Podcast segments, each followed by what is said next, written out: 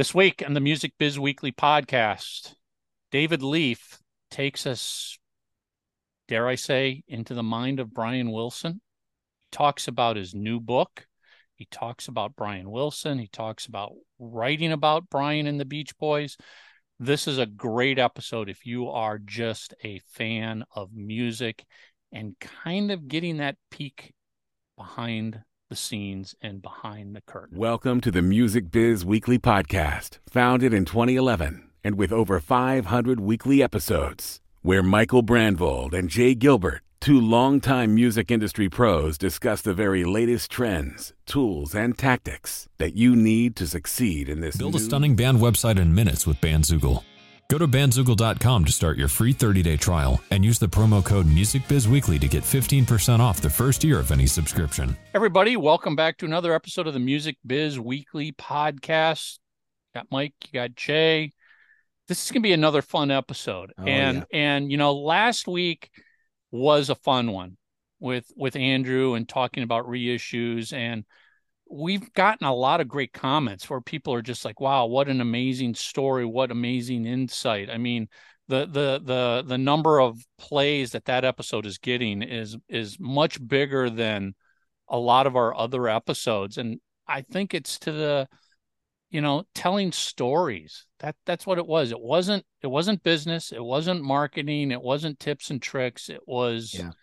sharing stories and memories and kind of peeking behind that curtain you're going to Yeah. get a lot of that Exactly. this week i promise um, but before we get into that interview um, quick shout out to bruce and everybody at hypebot and bands in town for all your support um, and of course to our sponsors uh, bandzoogle.com built by musicians for musicians bandzoogle is an all-in-one platform that makes it super easy to build a stunning website and epk epk for your music all the features you need for a professional website are already built in including dozens of fully customizable templates tools to sell your music and merch commission free commission free crowdfunding and fan subscription features mailing list tools to grow your fan list and send newsletters, integrations with Bandcamp, SoundCloud, YouTube, Bands in Town, and more, so you can easily add content from your other online profiles.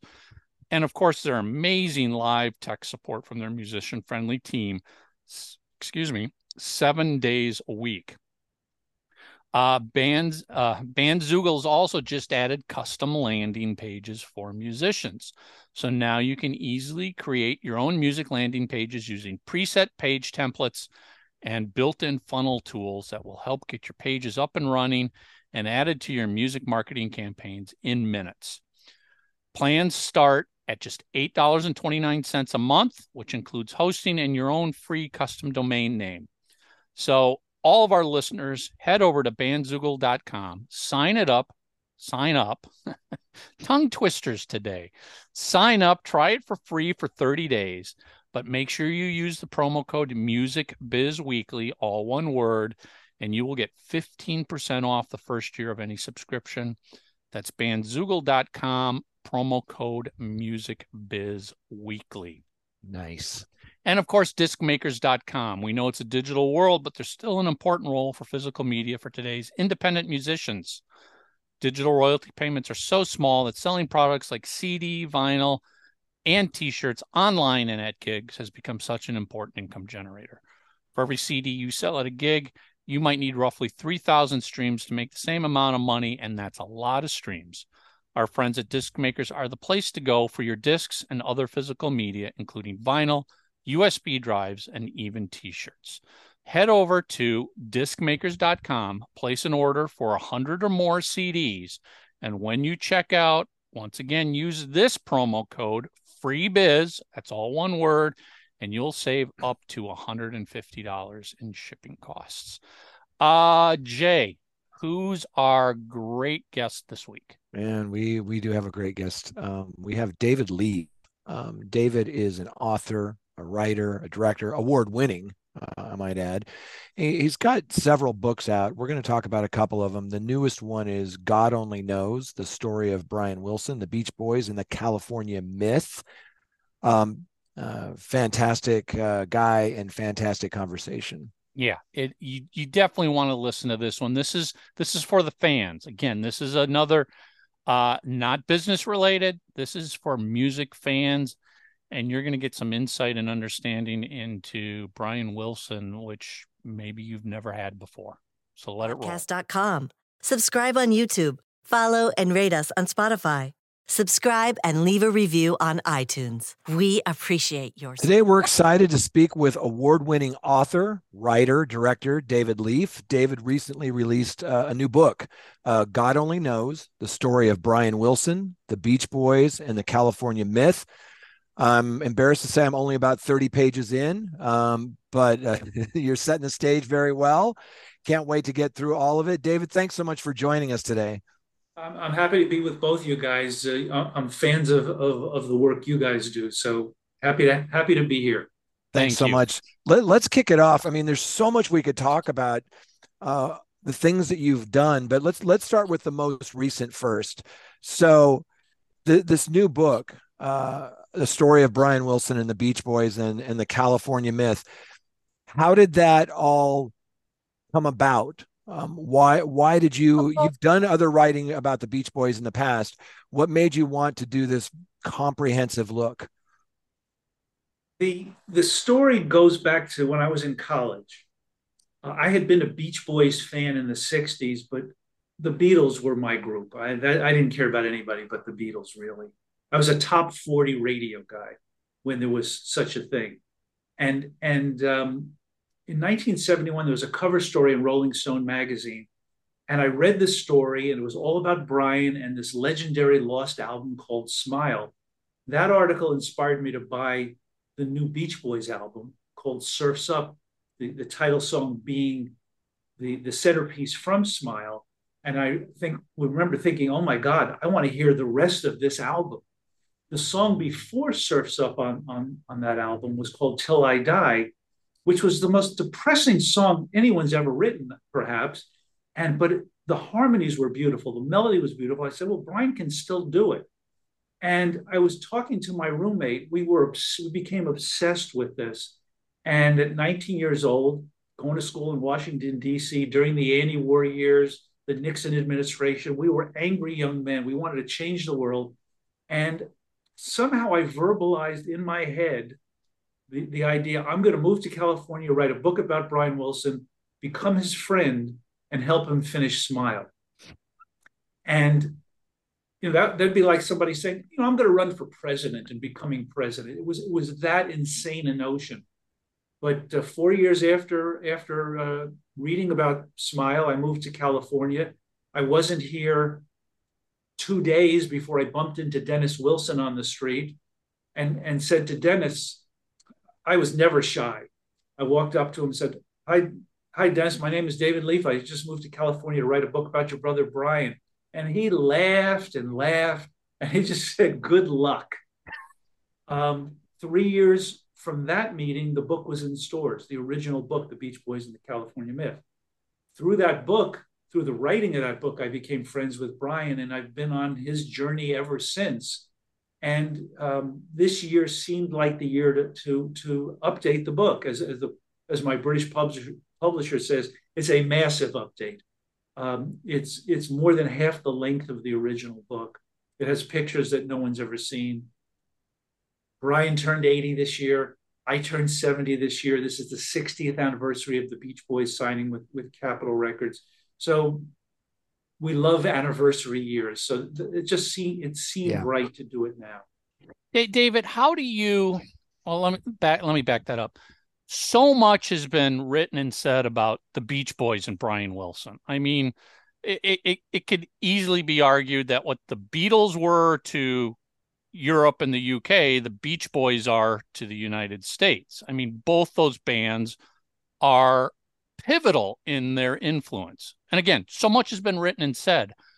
How do you, even if it's just updating stuff, how do you approach it and go, okay, how do I do this without rewriting the same thing that's been said? Whatever, you know, because you know, fans, fans are going to go, "Yeah, well, yeah, we know that already. We know that already. Tell us what we don't know. How do you get those nuggets of what we don't know out of it this time when maybe 10 years ago that was off limits? Well, it actually it, it was both what was in my head, Michael, and and what I figured out how to do. Because when I wrote the original book, I was a journalist. I was I was I was a guy on a mission. I wanted to grab the world um, by the collar and say, "Do you understand how important this Brian Wilson guy is?" Well, I don't have to do that anymore. I was an inside outsider. Now I'm an insider. What can I tell? And I'm I'm a fan. So what can I tell fans like me that they can't get anywhere else? And the answer was pretty simple once I started to think about it. One can go to Wikipedia. You can Google anything to do with anybody, and there'll be a long piece of information about it. There'll be links to stories, videos, interviews, whatever. What I, I can give the reader that they can't get anywhere else is kind of that fly on the wall. Here's what happened behind the scenes that you don't know about. So the, the entire update is designed to do that uh, for the reader. So, so a lot of the stories I've never told anybody other than my friends, uh, and I stopped writing about the subject, you know, more than 20 years ago. So th- this is all kind of fresh material. It was just a matter of telling it. It, it was more a matter of what to leave out uh, before the book got too big because it's kind of gigantic at 450 plus pages. And yeah, and yeah. and you know, related to Brian, but this could be related to every single artist you've ever written about. Have you found that time I don't know if softens is the right word, opens them up to talking about things that maybe earlier in their career, in earlier books, they were like, no, no, no, that's off limits. I don't want to talk about that. But 20 years later, they're like, yeah, you know what? Let's let's discuss this. Well, actually, I didn't interview Brian for the update. I had interviewed him enough during the, the past 35 years that I didn't need to do a new interview. What, what I wanted to talk about uh, were the things that he and I did together that actually mattered, like being there for his first solo album when he was under the spell of this horrible, horrible psychologist who had taken complete control of his life. And, and when Brian was asked about it after it was over, he said, Yeah, I was in prison for nine years. Mm. Well, he doesn't need to say much more than that. That said, in, in talking to Russ Titelman and Lenny Waronker and, and Andy Paley and, and a few other industry insiders who were there at the time I happened to be there too, I was able I'm able to paint a portrait for the reader of here's how bad it was. But I'm not going to go, somebody else can write a book about that whole period if they want. Here's just enough for you to understand it was hell. Yeah. Yeah. But he, even even writing something like that, and you didn't interview Brian, do you go back and say, Brian, this is what I'm going to discuss? Are you giving are you giving the artist the right to say, please don't open up that part of my personal life? Or are you saying, well, it was on the record then and I can do it? I mean, do you get where I'm coming from here? I, sure. How, how, how are uh, you approaching that?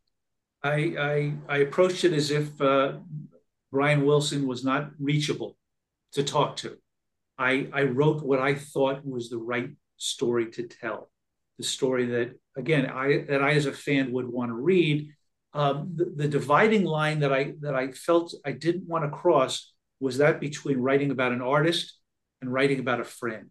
That's really where uh, you know I, I drew the line, and and it was like okay, this is something that's nobody's business, and ninety percent of the stuff that happened was nobody's business. The stories that I tell in the book are are are it's not that they're public record, but they're about things that happened publicly. Now I'm going to tell you what was really going on behind the scenes, what was yeah. going on at, at, rehearsals for Radio City Music Hall or in the making of the beautiful Dreamer film that I did on Brian, etc. Or just walking on the Third Street Promenade in Santa Monica with him, some event that triggered a, a, a professional moment. There are two times in the book where I felt, God, am I crossing the line here or not? And and I felt they were both so important. One is in there's a big section about Brian and his relationship with Paul McCartney, and there's one story I wanted to tell about right after Brian's brother Carl died, happened to be right after uh, Linda McCartney had died, and I didn't talk about the details of the conversation they had, just that they had a conversation uh, about it. The other time was was during the making of Beautiful Dreamer, where on the second day of rehearsal, Brian uh, got up from the vocal rehearsal and he said, "I'll be right back," um, and didn't come back. And after about 20 minutes, I was like, "Hey, where is he?" So I went downstairs in, in the Wilson home where his wife was. I said, "Melinda, isn't Brian down here with you?" And she said, "No, I thought he was upstairs uh, with you." And, and she looked out into the driveway and his car was gone. Now, in the film, we cover that part of the story briefly. In the book, I go into it in more detail, but I felt it was kind of fair game, if you will, to talk about it in, in, in the book. Um, it was three hours before we got a call from the emergency room at St. John's Hospital in Santa Monica that Brian was there and we needed to come over. Um, wow. I, I, don't go into all the details of what happened in the emergency room. The, the, the, the story that I feel kind of almost crosses the line, but is indicative of his and my relationship, both professionally and personally, is after we left the uh, the emergency room and we were going to dinner, and Melinda Melinda Wilson in the film kind of makes a joke about it. She's in the emergency room, said, Brian, do you want to stay here or you want to go out to eat? And Brian goes, let's go eat because um, if you were to ask Brian, you know, what are the two most important things in his life, music and food would be like right there. And probably in the last 40 years, food has definitely taken a, a, a, you know first place. Laughter yeah. is in there as well, which yeah. is one of the reasons we, we were great. We were great friends. But walking on the sidewalk to the cars, I was with Brian and Melinda was with my late wife, maybe 20 or so feet behind us. We couldn't hear what they were saying. They couldn't hear our conversation. And I said to Brian, if if this smile, if you're doing Brian Wilson Presents Smile, is going to make you sick, then you have to stop. You can't do this. It's not worth your health. Yeah. And he he said, No, I have to do it. And this was kind of a roller coaster that happened throughout the rehearsals leading up to the world premiere in London. And Melinda, again, mentioned it once in the film. So I felt like it wasn't a secret, but just a, a scene in that story that hadn't been, been told before that, that, that related to both Brian's determination as an artist, my relationship with him, uh, and to him as a friend interesting. I, I, know you're a Beatle fan, and and I am too. And I've always thought how great it was that you know Paul McCartney has stated that you know Sergeant Pepper really came out of you know his love for Pet Sounds and and just the way that Brian Wilson had taken pop music to another level. Uh, can you talk a little bit about how you got Paul McCartney to do the forward for your book, and did you have any interaction with him about uh, about Brian? Uh, back in 1990, uh, when when Capitol um, decided to to release the the Beach Boys catalog on CD, uh, I was hired to write the liner notes for it, and for for the Pet Sounds CD, which came out by itself, I wanted to do an interview with Paul, and I was connected with with a great guy named Bill Porricelli who worked at, at MPL at the time, and we got on the phone and talked about. It. He says, "I want to make this happen." He's he's a massive Brian fan as well, and it was set up for a Saturday night. Paul was on tour in Japan. This was his first tour in Japan after having been busted in 1980, and you know, I'm sitting at home um, with with Melinda and Eva. We're waiting for the phone to ring, and it's seven o'clock, seven thirty, eight o'clock, 8:30 I guess it's the call's not going to happen. Finally, at nine o'clock, the call, the, the phone rings. Hello, can you hold for Paul McCartney? Yeah, I think I can hold for Paul McCartney. I, that, that, that's not going to be a big problem. Wow. And so, and, and what was I think special about the conversation was we were talking about another artist. It wasn't a Beatles interview. So th- this was the first time I think he had spent a half hour talking about Brian Wilson and Pet Sounds and its influence. That was the first time I spoke with him about it. The, the most significant, I think, uh, quote that I've gotten about Pet Sounds in terms of how it influenced the Beatles came from George Martin, Sir George Martin, sure. who, I, who I was lucky enough to work with a number of times. And he said to me that, that Sergeant Pepper was our attempt to equal Pet Sounds. That's how big an influence it was wow. in, in, the Beatles world. And, and to me, I, that, that was just staggering. Um, he also, at, at the um, at the Radio City tribute that I produced with uh, Phil Ramone and Chip Rachlin back in, in 2001. Uh, George flew over from London to, to be a presenter. And he said, if I had, if I have to select one living genius in popular music, it's Brian Wilson. So it's like, okay, I'm I'm going to be on their side. If Sir George Martin and, and Sir Paul McCartney and Sir Barry Gibb and Elton, Sir Elton John, if all those guys think Brian Wilson is is a genius, I, I think I'll have to agree with that. And so it was it was kind of very straightforward in terms of in this book, I didn't have to sell Brian Wilson to the reader. Yeah. People people picking up the book kind of know. To, to, to specifically address your question, Jay, uh, I've had a relationship with the Eastmans since that interview uh, back in 1990 uh, with with um, with Sir Paul.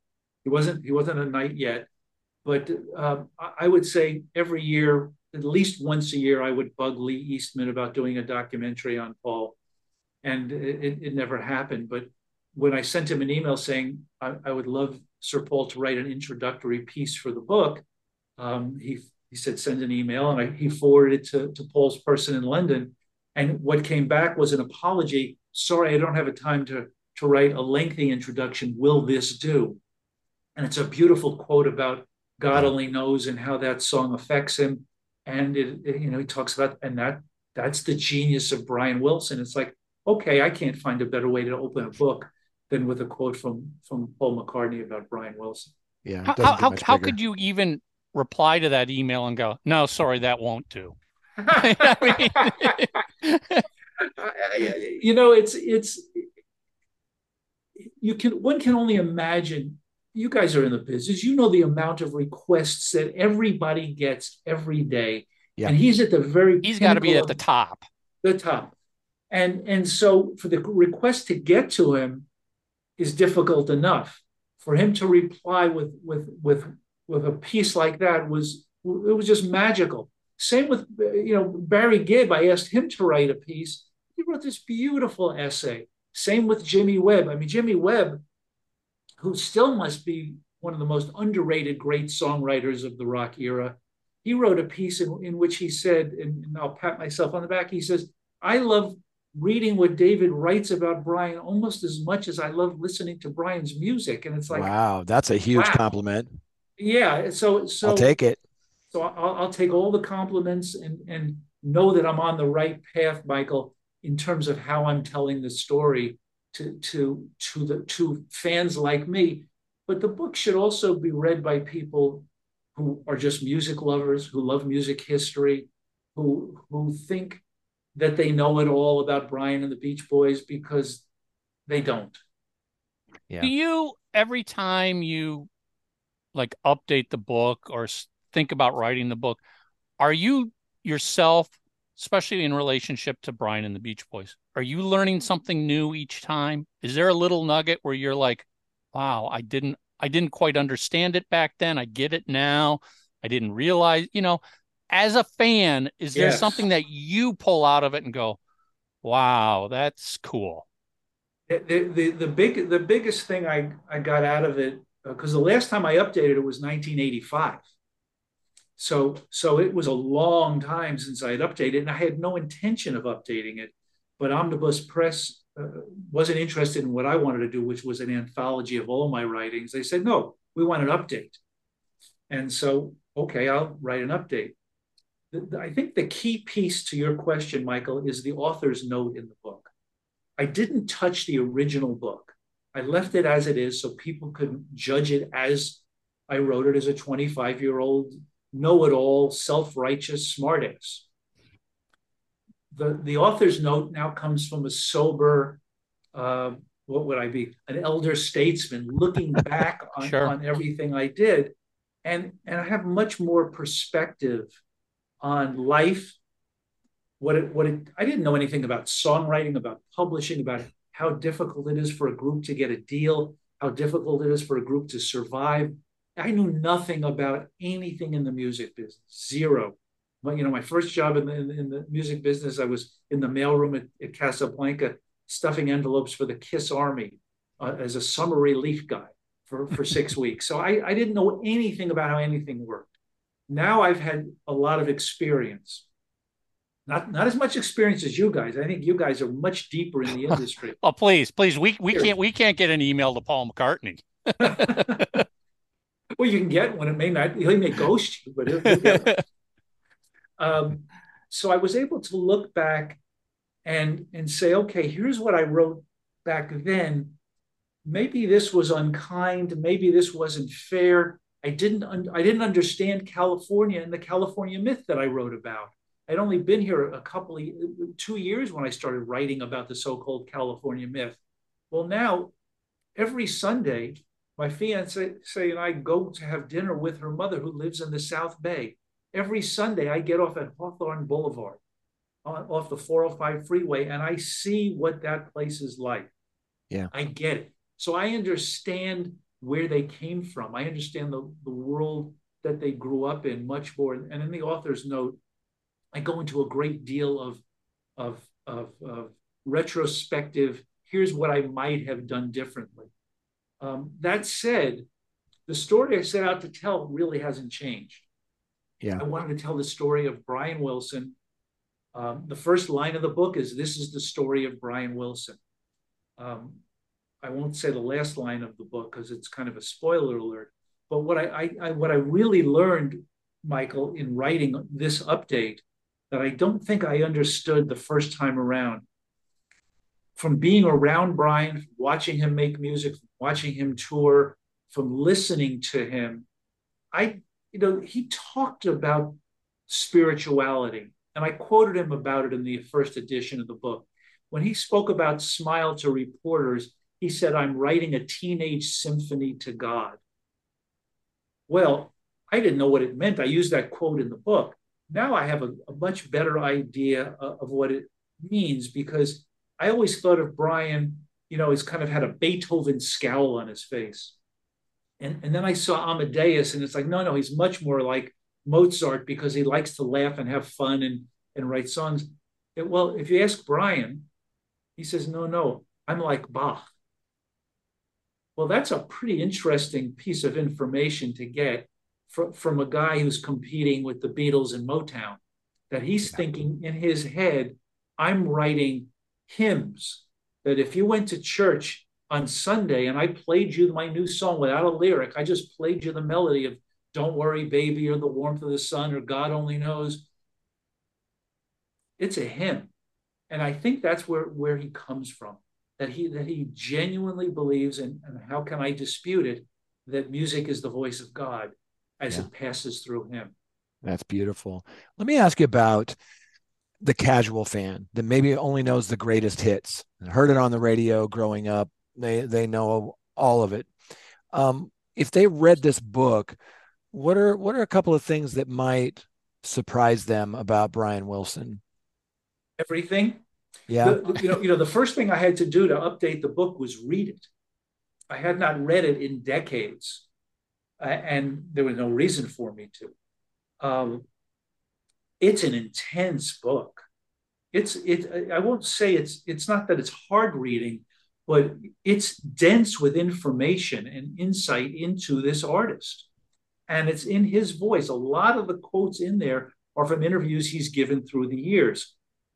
Um, so for the casual fan, um, it's an education in where this music came from, that it was a family band. It be- mm-hmm. became a family business. I was asked recently, what was, you were talking about the Beatles and the Beach Boys. And I wish this had occurred to me when I written, written the update, but I started thinking, you know, in 1962, Brian Epstein became the Beatles manager, an urbane, educated, sophisticated businessman who was connected to the music industry. in 1962, Murray Wilson became the Beach Boys manager. Uh, Brian Epstein had this enormous vision.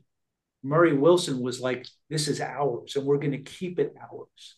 And that may explain as much as anything the two journeys that they went on that this working class family from the South Bay versus these four guys from England who weren't, they didn't have deep educations, but they had enormous curiosity. That the Beatles spent five years before they got a record deal. The Beach Boys spent five months before they had a hit record. And those kinds of differences in them that I don't think I spelled out in the update really have, have occurred to me as I've been talking about the book, because it's it's for the casual fan who knows the greatest hits, that may be all you need to know.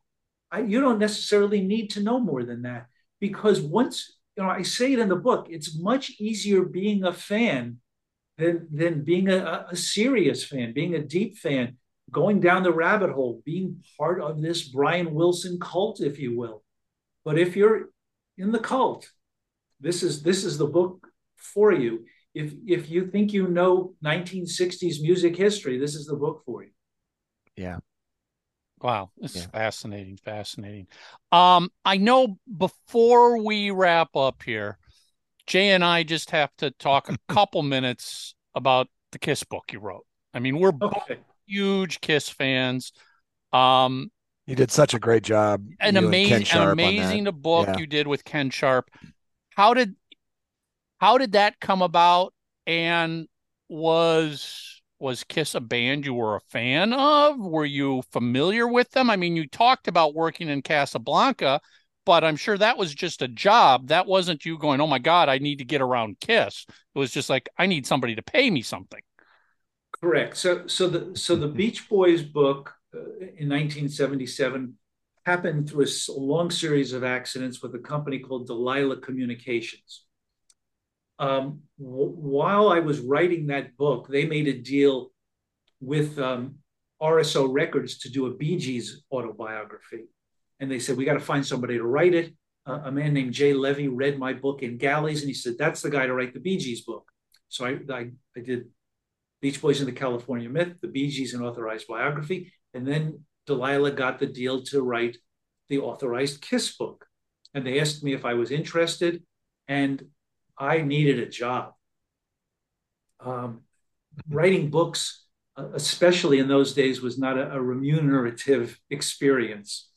Um, it, it, was exciting. It was wonderful. It was thrilling to be able to go into bookstores and see a stack of your books, but you didn't necessarily make a lot of money, especially when you got the royalty statements. No different than the record business for young artists, I'm sure. Um, so they asked me if I wanted to do the Kiss book. And I said, yes, I was not a fan. Um, I'm, I'm a melody and harmony guy. If you were to look at my record collection, you know, from the 60s, that's where it would be mostly. In the 70s, it became singer songwriter. I would be more of a, a, Queen. I was an enormous Queen fan in, in, that same era as Kiss was was was becoming famous. Anyway, I, I made the deal to, to write the Kiss book, and it was a much bigger royalty than I've gotten on either book. So this was really exciting because I knew from from working at, at, at Casablanca that Kiss the Kiss Army was going to buy this book. This was going to be a big seller. So I thought. So I, I went to join Kiss on tour in I think it was Des Moines, Iowa. What year was this roughly? This is this is 77, I'm sorry, Ooh. 78, early 79. Okay. Some, some, some, I'm sure there's a, the exact date of the concert is available online, like every other piece of information. Um, so I flew out and met them.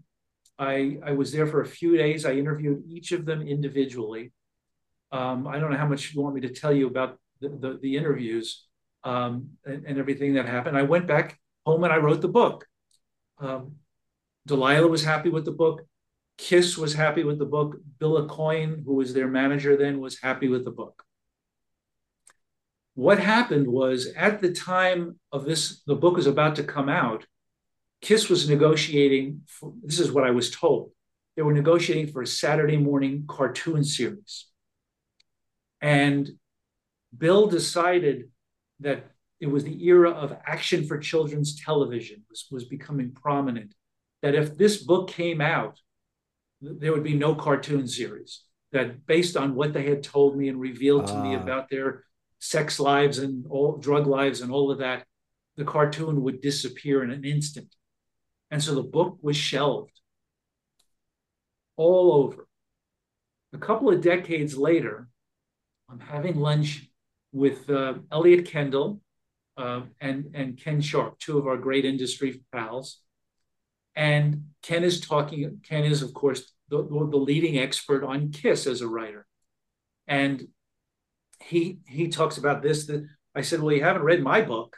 And he says, Well, you didn't write a book on Kiss. He says, Oh, yes, I did. He goes, No, you didn't. I said, Oh, yes, I did. And I told him that story. And he says, I have to read this book. I said, He says, But I'm leaving. I'm going, I'm flying home tomorrow.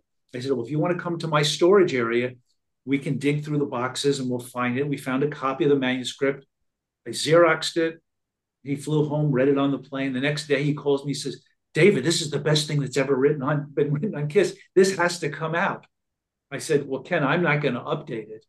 If you want to manage the Kiss world, be my, be my guest. And and that's what happened. So Kiss Behind the Mask was was was the result. Ah. And, it, and, it, finally came out more than 20 years after after I had written it. It's, Fasc- it's fascinating. I mean, I I, so I, I didn't know that that backstory back in the 70s. I mean, that's that that's that little bit of minutia fans going, "Wow, I didn't know there was a book that was written and shelved back in the 70s." Well, that's what it gives that's what gives it its currency. That it was them talking at, at the top of, of the game. They were they were just about to break up. I, you know, I didn't. I, they broke up not long after after that tour, uh, or or at least uh, Ace, Ace, and Ace left and, and, and, Peter left. Yeah, and, Peter left. Yeah, but but this was the last original Kiss interviews that were done. Um, Interesting. At, the, at the height of their their first fame, so so it was it, it was it was a, it was a lot of fun to be around that because that really taught me a lot about how rock and roll worked, what it was like to be on the road. It was the first time I'd been on a tour, and goodness gracious, how dreary it is to be backstage in you know the arenas were you know they were hockey and basketball arenas in those days. Yeah. And the hotels were all holiday inns and there, there was no no limos and, there was no luxury. no luxury whatsoever. It was it was it was it was work it was hard yeah. work and uh, so i got to see that that was my that was my my first education in in, in how the world worked I, I need to reread it now with that yeah, context exactly and, and um, and I'm going to, and, and I can't wait to get through uh, your your new book, David. Where can people find your books? Where can people learn more about you? I think well at my website uh, www.leafprod.com they can find out about me. Um, at at if they hit on the uh, the the uh, VIP experience, um, they'll see a link to where they can buy the book from Amazon uh, which is the only place that has stock of the book now. My publisher tells me everybody's going to be out of stock until the second second printing arrives sometime in December. Wow. Congratulations! Um, I, will send you guys the link so you can post it wherever you you post this kind of information. Sure, sure. Um, but it's it's you know I'm I'm I'm out there trying to get people to give it as their as their holiday gift because because it it really um, selling anything, as you guys know, is is is difficult. In, in, in, the old days, they used to talk about selling things. The expression was onesies and twosies. Mm-hmm. You know, because you're only you're selling one at a time to each person, and I I know with great confidence because I've read this new edition a good dozen times in the course of writing it and editing it. It's it's worth it's worth it, and it's like getting two books in one. You're getting the original book yeah. And the and and the new, the new and book. same with the Kiss book. It sounds like the same thing. You get the original book and then you get the the bonus. Um, and we are thrilled to be able to kind of shout from the rooftops for you and anybody that'll listen uh, to make sure that they go get uh, get this book. Uh, David, thank you so much for joining us today. It's been such a, a privilege to uh, talk with you. Thank you, guys. It's it's my privilege. I, I, obviously I love talking about the subject. You can't shut me up. Oh, we could talk all day. Oh yeah, exactly. We'll have to do this again sometime, and maybe we can, uh, you know, buy you a cappuccino and solve all the world's problems and and talk stories. We we didn't even talk about my UCLA stuff. No, we there's so much yeah. we, we we there's so much we need to cover. Okay, I'm, to be continued, David. Thank you so much, time. David. Thank you, Thanks Michael. So much. Thank you, Jay.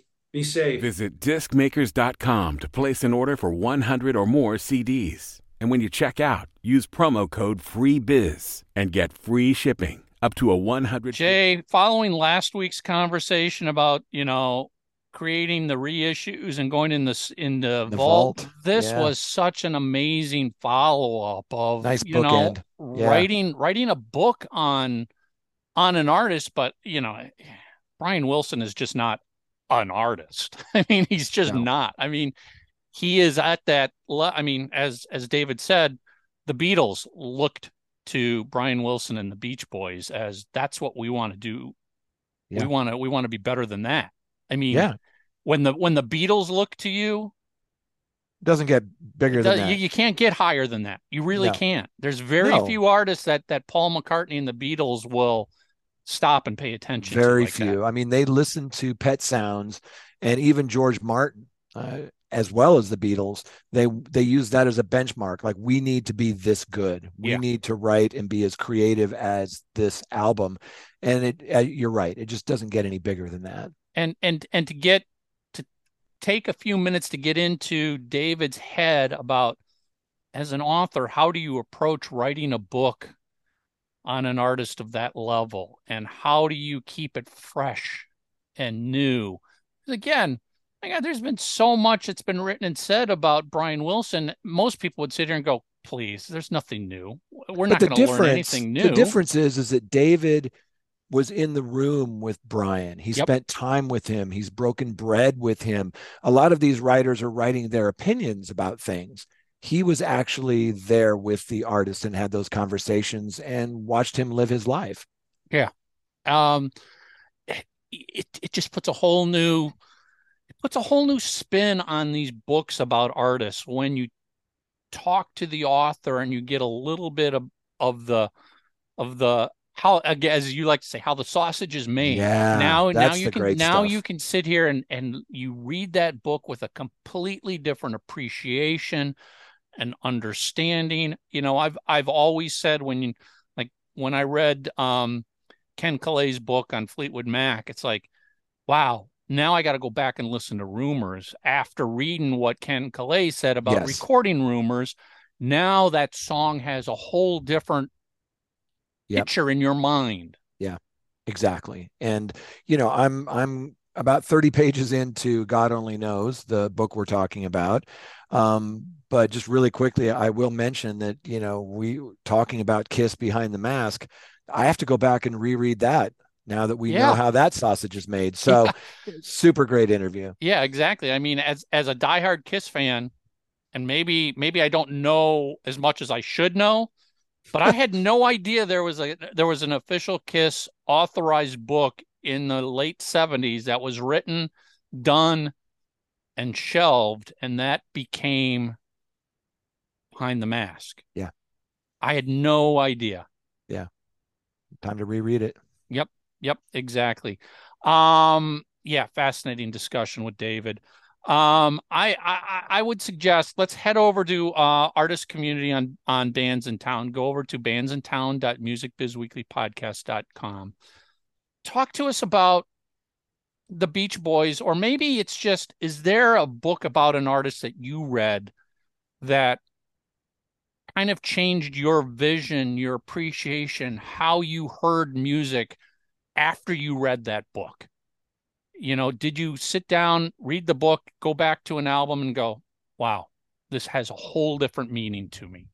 Yeah. Because there's so many amazing books out there. Yeah. And I, I, I would love to to hear from people as to how yeah. do these books about about artists yeah change your affect, outlook yeah how do they affect uh, you yeah i'll throw out one just really quickly um, elton john came out with a documentary called or i'm sorry a, a autobiography um, years ago, and I I bought it and I just hadn't gotten to it. I have a stack of books and I just hadn't. Um, about a month ago, I finally got through and, and read it.